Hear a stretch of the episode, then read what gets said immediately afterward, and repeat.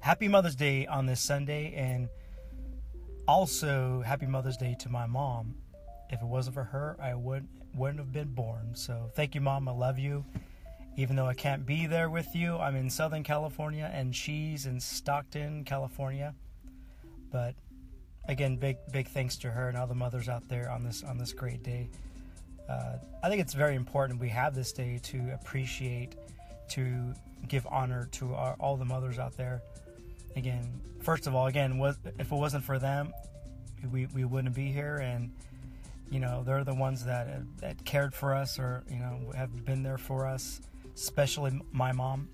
It wasn't for her, um, in addition to being born, if it wasn't for her, I wouldn't have been able to accomplish things I have in my life. And she was always there to support me, encourage me, uh, always kind of steer me in the right direction. So again, love you, mom. Big big thanks to you, and also just again big thanks to all the mothers out there on this Mother's Day. Take care.